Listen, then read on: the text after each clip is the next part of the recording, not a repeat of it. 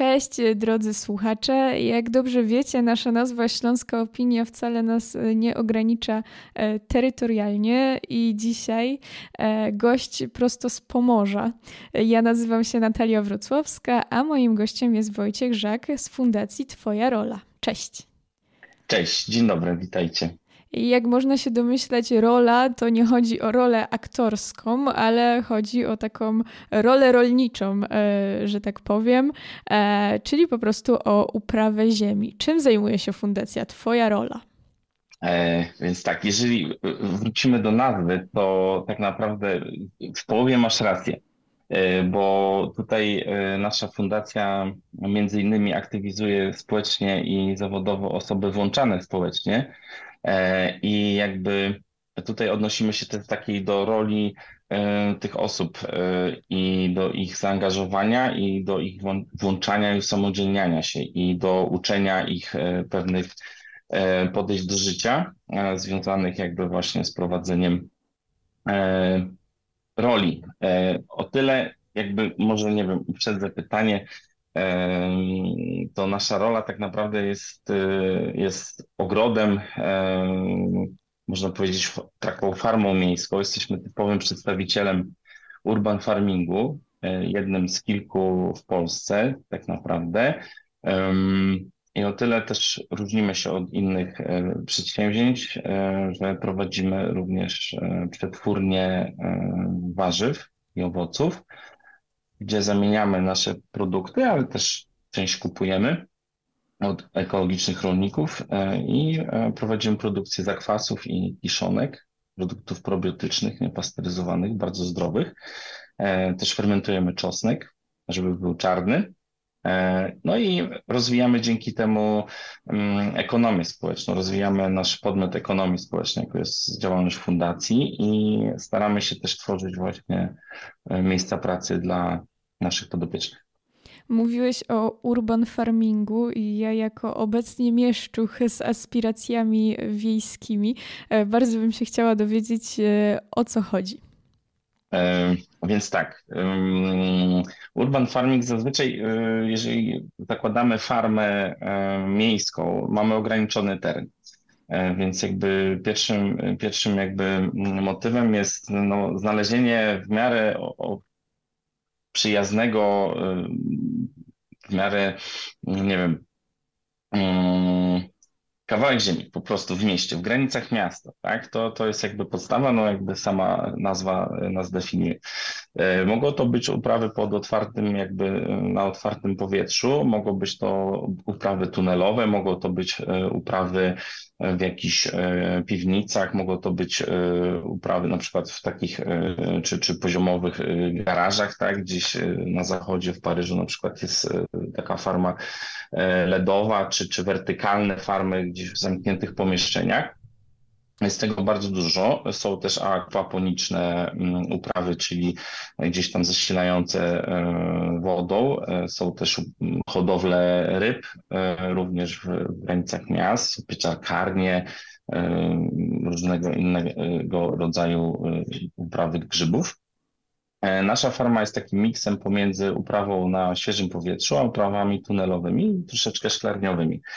E, więc jakby urban farming to jest taka mm, wyrwanie z obszaru miejskiego kawałka przestrzeni, ziemi, e, ale to nie musi być ziemia, może być to również jakieś, tak jak mówiłem, pomieszczenie, to może być jakiś magazyn, może być to coś zamkniętego. Zresztą taki trend gdzieś tam w Europie się już pojawia, ale pewnie gdzieś tam o przyszłości E, bo tym się też zajmujemy, jakby chcemy promować i, i, i rozwijać w obszarze właśnie e, transformacji żywności w, w, miastach.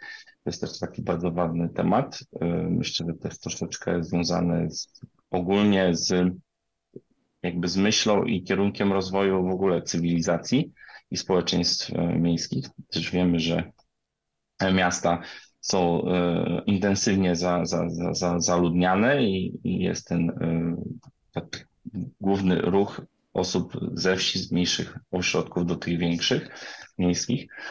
Więc e, podsumowując, urban farming to jest taka farma, w której uprawia się warzywa i co jest ważne, co różni na przykład urban farming od ogrodów społecznych, od rodzinnych ogrodów działkowych, tak zwanych ROD, to to, że produkty, które uprawiane są w tych farmach, są sprzedawane. Czyli można powiedzieć, że urban farming też jest konceptem, jest pewnym modelem biznesowym uprawiania ziemi, uprawiania warzyw i owoców w, w oparciu o jakieś tam reguły rynkowe i, i biznesowe. Wspomniałeś o przyszłości e, takiej cywiliz- cywilizacyjnej. Właśnie tak. sama też o tym pomyślałam, e, że to chyba jest nasza przyszłość. E, I to wydaje mi się, że jest taka przyszłość mm, niekoniecznie kolorowa, w sensie, że każdy będzie hodował dla siebie, na swój użytek. Czy to nas czeka jako cywilizację? Um tak, jeżeli miałbym dokonywać jakiejś predysty, y, predystynacji tutaj, tak, jakiegoś takiej predykcji, tak, bardziej predystynacji, e, to, to, to, to, to masz e, rację. No, aktualnie jesteśmy w, jakby w epoce e, człowieka, tak? To jest słynne słowo związane teraz jakby ze zmianami klimatu, czyli antropocen, czyli jakby największy wpływ na jakby zmiany klimatu ma tak naprawdę człowiek. I niestety nie chcę tutaj siać demagogii ani jakiejś e, mitologii z tym związanej, niemniej już widzimy wszyscy, że e, no, gdzieś nasza, nasza Ziemia zmierza ku bardzo takim niebezpiecznym obszarom związanym z, nie wiem, wyjałowieniem ziem, monokultury rolne, mm, używanie pestycydów, susze, no i wszystkie związane jakby rzeczy związane z działalnością człowieka. E, I niestety nie jest to, tak jak mówisz, przyszłość, e, dobra przyszłość e, naszej cywilizacji i jeżeli tutaj nie dokonamy pewnych prawda, zmian i też takich indywidualnych, mentalnych, no to, no to tak naprawdę już smak pomidorów nie będzie tak jak kiedyś i tak dalej, i tak dalej, prawda? I teraz, jeżeli chodzi właśnie o transformację e, żywności do miast, to jest, to jest bardzo ważne, bo, bo jakby tak, z jednej strony jest to bardzo niebezpieczne, znaczy inaczej, my musimy to robić, a z drugiej strony bardzo jakby też e, właściwe, bo też dotyczy to chociażby krótkiego łańcucha dostaw, tak, i, i niskiego śladu węglowego. To są też takie e, momenty związane z edukacją, z popularyzacją w ogóle uprawiania na, na własny użytek, tak? I to, czy, czy część rolników e, po prostu wydzierżawia swoje ziemię e, i gdzieś tam już nie dba jakby o skład nawet tej ziemi, tak? Czyli gdzieś ta próchnica, która była w tej glebie od pokoleń, z dziada, pradziada, ona zostaje przejedzona jakby przez systemy rolne, monokulturowe, tak, gdzie jest intensywna intensywna uprawa i później intensywne odchwaszczanie i tak dalej, i tak dalej, intensywne nawożenie e, wysokochemicznymi środkami e, roślin. Więc, e, więc jakby chcąc, nie chcąc, pokazane są kolejne jakby kwestie związane z konfliktem zbrojnym, tak? Jeżeli na przykład dane miasto zostanie w jakiś sposób zamknięte, to chcąc, nie chcąc, yy, będzie ryzyko tak, transportu łańcucha dostaw do, do miast zasilania, więc w jakiś tam sposób też fajnie by było, gdyby miasta myślały e, szerzej w kontekście właśnie prowadzenia upraw e, w granicach mm, gminy, tak, czy, czy, czy po prostu miasta. To jest jedno. Druga sprawa, to tak jak mówiłem, to jest też edukacja i e, też to są kwestie związane z niemarnowaniem żywności. No, jakby możemy, możemy o tym tak naprawdę godzinami rozmawiać. Jest to bardzo wielowątkowa kwestia, ale niemniej jakby tutaj e, jakieś ruchy się pojawiają. E, są pewne predykcje związane z takim, jest data graniczna, 2050 rok, tak? To jest jakby taki E, do tego odwołują się wszystkie jakby polityki związane właśnie z transformacją żywności, e, też osoby, które zajmują się i badają zmian klimatu, też to dla nich jest taka symboliczna data, no i jesteśmy bardzo ciekawi, co się stanie. Edukacja rolników tak samo. E, jak wspomniałem wcześniej, nasze wielkie ziemie, które mamy rolnicze, jest jaka, jak, jakiś też częściowy powrót. No ja nie znam konkretnych e, danych, tak, ale jakby można powiedzieć tak, że dziadek zostawił ziemię w bardzo dobrym stanie, tak. Później przejął to syn, który zaczął jakby, no musiał utrzymać e, dziadka, swoje dzieci i tak dalej, zaczął uprawiać bardzo intensywnie e, i przekazuje teraz jakby swojemu wnukowi czy tam synowi ziemię, która mm, jest w bardzo jakby jakościowym niskim stanie, no nie? I jedynym ratunkiem do utrzymania się z tej ziemi jest dalsze jakby zasilanie wysokochemicznymi e, obrobionymi e, nawozami, e, wykorzystywanie różnego rodzaju innych tam środków ochrony roślin, które są, mają tak naprawdę negatywny wpływ na, na środowisko, na przyrodę. Jest to niestety jakby jedzenie to jest jeden z, jeden z etapów, prawda, i jedna z części koła, którym toczy się życie, prawda, bo jakby rolnictwo jest też częścią gospodarki, jest częścią społeczeństwa tak i tak dalej. Ekologiczne rolnictwo, o którym rozmawiamy, często może się kojarzyć z tym, że te produkty są drogie. E, no bo wiadomo, leżą sobie w sklepie banany i banany bio, no i te banany bio są tam, nie wiem, jedną czwartą czy nawet połowę droższe e, niż takie zwykłe. No i jaka jest y, różnica? Tu może banany to nie jest y, owoc, który rośnie w Polsce, ale powiedzmy pomidory, tak? E, jaka jest różnica i czy warto jednak zainwestować trochę większą sumę w rzeczy, które pochodzą z tych bio, ekologicznych, przedsiębiorstw? E, to jest bardzo trudne pytanie. E, tu chodzi e, o kilka jakby rzeczy. Od, z perspektywy rolnika, który prowadzi takie gospodarstwo, czyli jakby można powiedzieć nie idzie na łatwiznę, tak? Zakładając, że robi wszystko zgodnie ze sztuką i, i z pewnymi wymogami, które jakby są związane jakby z utrzymaniem certyfikatu żywności ekologicznej, więc jakby mm, to jest, to jest jedno. Drugie, e, odnosi się to do ekonomii, tak? Czyli ta cena. E, tak naprawdę e, trzeba byłoby się zastanowić, czy jeżeli weźmiemy mm, na przykład piekarnię, to jest fajny przykład. Weźmiemy dmuchane dwie bułki, powiedzmy jakieś odmrażane, jakiejś tam niskiej jakości pszenicy i weźmiemy jedną bułkę z piekarni. I tak naprawdę ktoś, kto zjadłby, porównując te dwie bułki i to jedną bułkę, e, tak naprawdę może się najeść to jedno. I to odnosi się też pewnie do, w jakiś tam sposób, oczywiście nie do najedzenia, ale do smaku, intensywności też witamin i wszystkich e, środków. Więc czasami myślę, że może lepiej by było zrezygnować z kilograma pomidorów, tak, na rzecz na przykład mniejszej ilości, ale właśnie takiej, która jest hodowana, uprawiana w sposób e, naturalny, powiedzmy, i, i właściwy. Oczywiście, jeżeli chodzi o same rolnictwo ekologiczne, jest to e, też kwestia, o której można porozmawiać i e, też ona w jakiś tam sposób budzi kontrowersje, prawda? Bo oczywiście rolnicy ekologiczni używają różnego rodzaju środków ochrony roślin, różnego rodzaju nawozów, E, które są dopuszczone na tak zwanej liście, e, liście jakby produktów dostępnych z możliwością użycia ich w tych uprawach. E, I często to są jakieś tam formy też wysoko zmineralizowanych czy wysoko przetworzonych środków, ale są na tej liście. Więc jakby, no ale niemniej myślę, że bardziej bezpieczne i, i zdrowsze dla naszego organizmu na pewno jest certyfikowane, certyfikowana żywność. Jeszcze powiem tylko jedno, E, że tak naprawdę te ceny to jest trochę taki mit.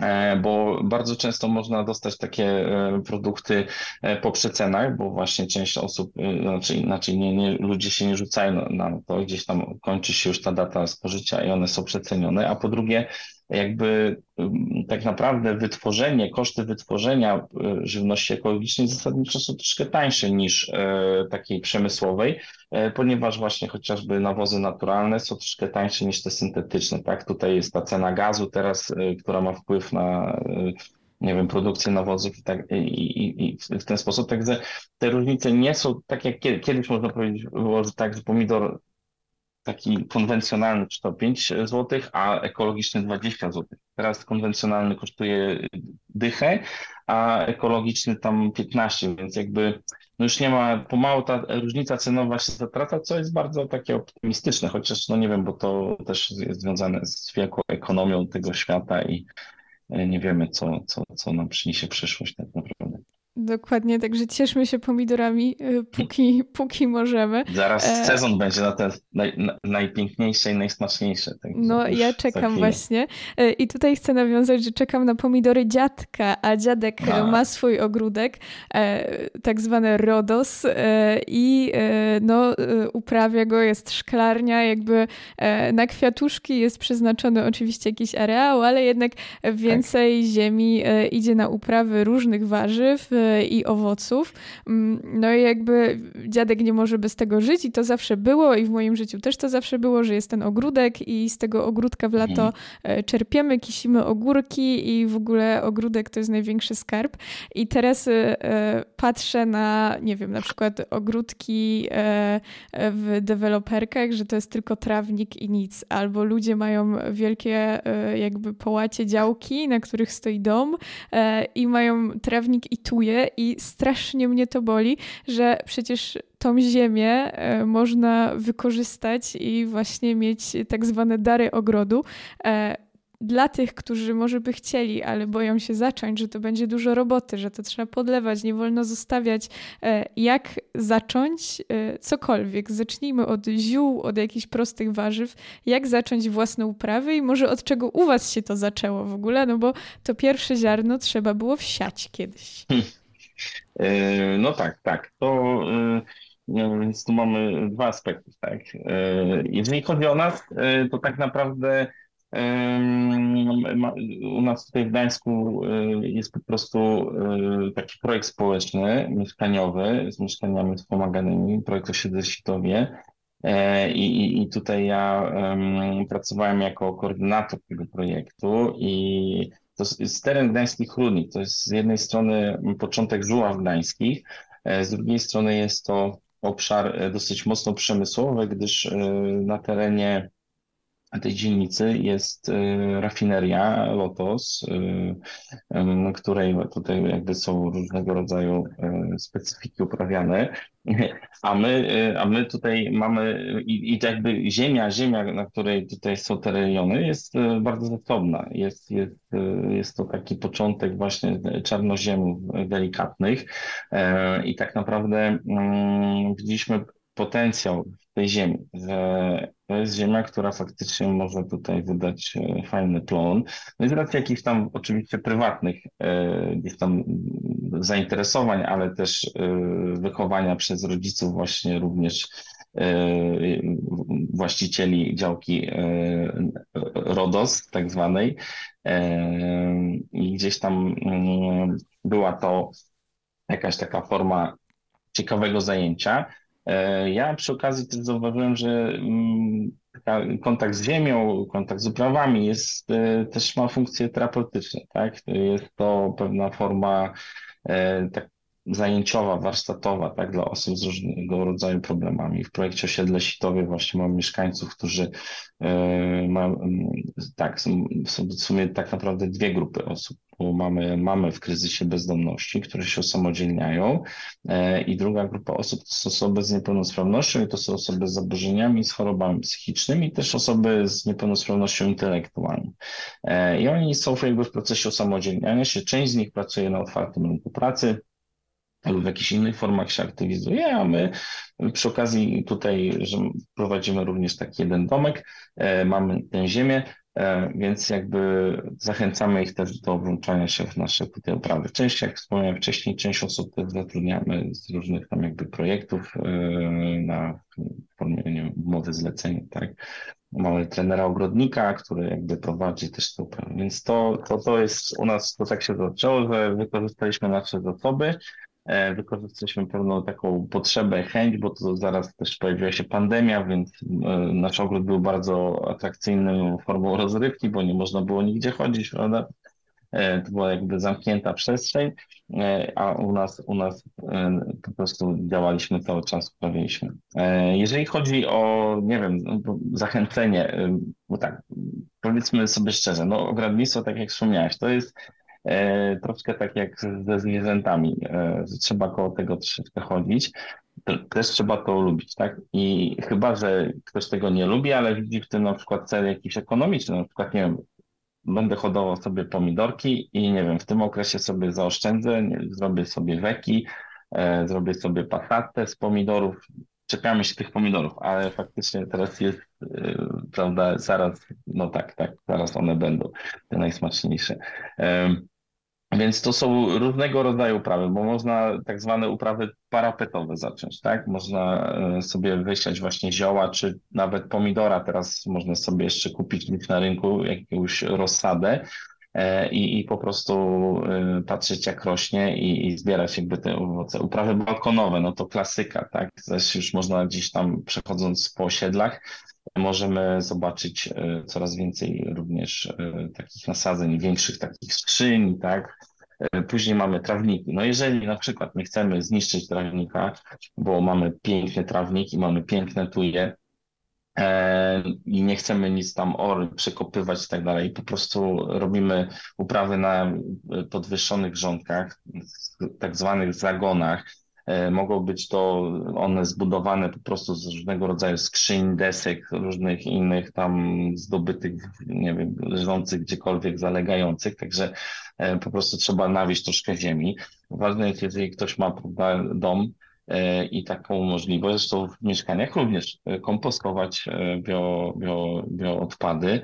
E, wrzucić sobie, kupić trochę nawet na Allegro, ż, y, chciałem powiedzieć żmijek, dżdżownic kalifornijskich, nie wiem, 50 sztuk nawet i one to pięknie będą przerabiały, one sobie będą tam, gdzie jest, e, prawda, e, pokarm i od spodu będzie można sobie wybierać bardzo fajną, fajną ziemię kompostową. Także, no tak, no z doświadczenia wiemy, że ogrodnictwo jest to trudna sztuka. E, sztuka, to jest sztuka tak naprawdę. E, I raz może się udać coś, raz może się nie udać. E, I to też może zniechęcać nie? niektórych do, do tego. Niektórzy nie lubią na przykład kontaktu z ziemią, bo mają taki jakby prawda, dyskomfort czują, prawda? Niektórzy uwielbiają, więc jakby e, no każdy musi znaleźć swoją jakby tutaj e, przestrzeń w tym, tym. Także, ale są różne, różne, naprawdę można też, nie wiem, uprawiać właśnie aqua, aquaponiczne rzeczy, czyli gdzieś tam w kontakcie z samą wodą, na przykład, tak? Kto nie robił rzeżuchy czy y, prosa na Wielkanoc. Są też takie możliwości. Możliwości jest wiele i my bardzo zachęcamy w ogóle do, do posadzenia chociaż jednej roślinki, e, która e, może wylądować w jakimś daniu później. E, ale a propos dań, gdzie Was można znaleźć, oprócz tego, że w Gdańsku e, i jak skosztować tego, e, co produkujecie i hodujecie? No tak, właśnie w Gdańsku jesteśmy w różnych sklepach, myślę, że około 20 aktualnie e, na terenie Trójmiasta, ale też e, trochę Kaszub w granicach miasta. W ogóle tak, może to nie wybrzmiało, ale nasza linia produktów nazywa się Siejemy Ferment e, i zapraszamy właśnie na stronę siejemyferment.pl E, i tam jest jakby, no, mamy już, jakby powstał sklep internetowy, e, można tam jakby y, odezwać się do nas przez ten sklep, ale jeszcze nie mamy podpiętych płatności, bo gdzieś tam jesteśmy dopiero na etapie tego, e, tego ale można również przez internet, chociaż Zazwyczaj no to jest jakby mm, e, kiszonki, to wiecie, to jest tak, że, że to nie jest produkt typu para butów, no nie, która pojedzie, więc jakby też trzeba tutaj mieć to na uwadze.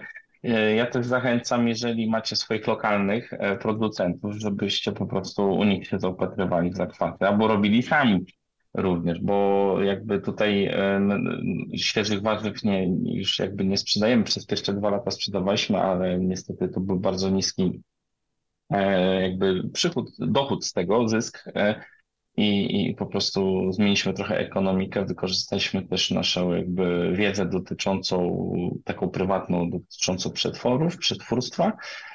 No i trochę to przeskalowaliśmy na troszkę większą skalę niż domową, no i na razie to się e, jakby sprawdza. Nasze produkty cieszą się sporą, e, sporym zainteresowaniem. Dodam tylko, że zakwas buraka jest jednym z naturalnych i legalnych dopingów, można powiedzieć, tak? Bo jakby tutaj ma wiele właściwości dotyczących wzmacniających układ krwionośny. Nawet sami lekarze jakby rekomendują picie regularne zakwasu, e, w tym jeżeli właśnie są problemy z anemią, jeżeli ktoś jest na przykład w terapii e, rakowej, tak, czyli gdzieś tam e, też ten organizm jest bardzo osłabiony, jest mocno, mocno, mocno zalecane. Dodatkowo mogę powiedzieć, że nie wiem, czarny czosnek też jest jakby takim nutraceutykiem, czyli jest takim warzywem, ale w ogóle sam czosnek jest również nutraceutyczny, czyli jest to produkt spożywczy, ale też e, produkt leczniczy. E, I tak naprawdę zwykły czosnek e, jest naturalnym antybiotykiem, to czarny czosnek można powiedzieć, że jest razy 10, tak? To jest jakby taka bomba E, zdrowotna, e, wpływa na obniżenie cholesterolu. Mamy jakby przykłady też e, osób, naszych klientów, którym na przykład poprawiły się wyniki właśnie obniżenia cholesterolu, ale również wyniki prostaty, tak? Także no jest to na pewno bardzo ciekawy i interesujący w ogóle też pod kątem smak walorów smakowych. Tak? Jest też wykorzystywany w kuchniach różnego rodzaju. E, w tym też w polskiej się zdarza, że gdzieś możemy jakiś tam elemencik z czarnym czosnkiem dostać. Także zachęcamy generalnie kupować u lokalnych dostawców. Zapraszamy na naszą stronę też, e, czy, czy tam media społecznościowe jesteśmy, można się do nas odezwać. Tego co pamiętam, to wiem, że jedna pani z tych była, w, w, tutaj, jeżeli mówimy o Śląsku, e, była na naszych e, gdzieś tam targach na Pomorzu i taki zasmakował, że wysyłaliśmy jej kimchi właśnie na Śląsk, także można. Da się, my zachęcamy i e, dziękuję bardzo za rozmowę i za dawkę wiedzy o rolnictwie, naszej przyszłości, e, no i o tym, co, co warto jeść i że warto ekologicznie. Moim gościem był Wojciech Żak z Fundacji Twoja Rola i z przetwórstwa Siejemy Ferment. Dziękuję, pozdrawiam serdecznie, hej. To był podcast zrealizowany przez Stian Media.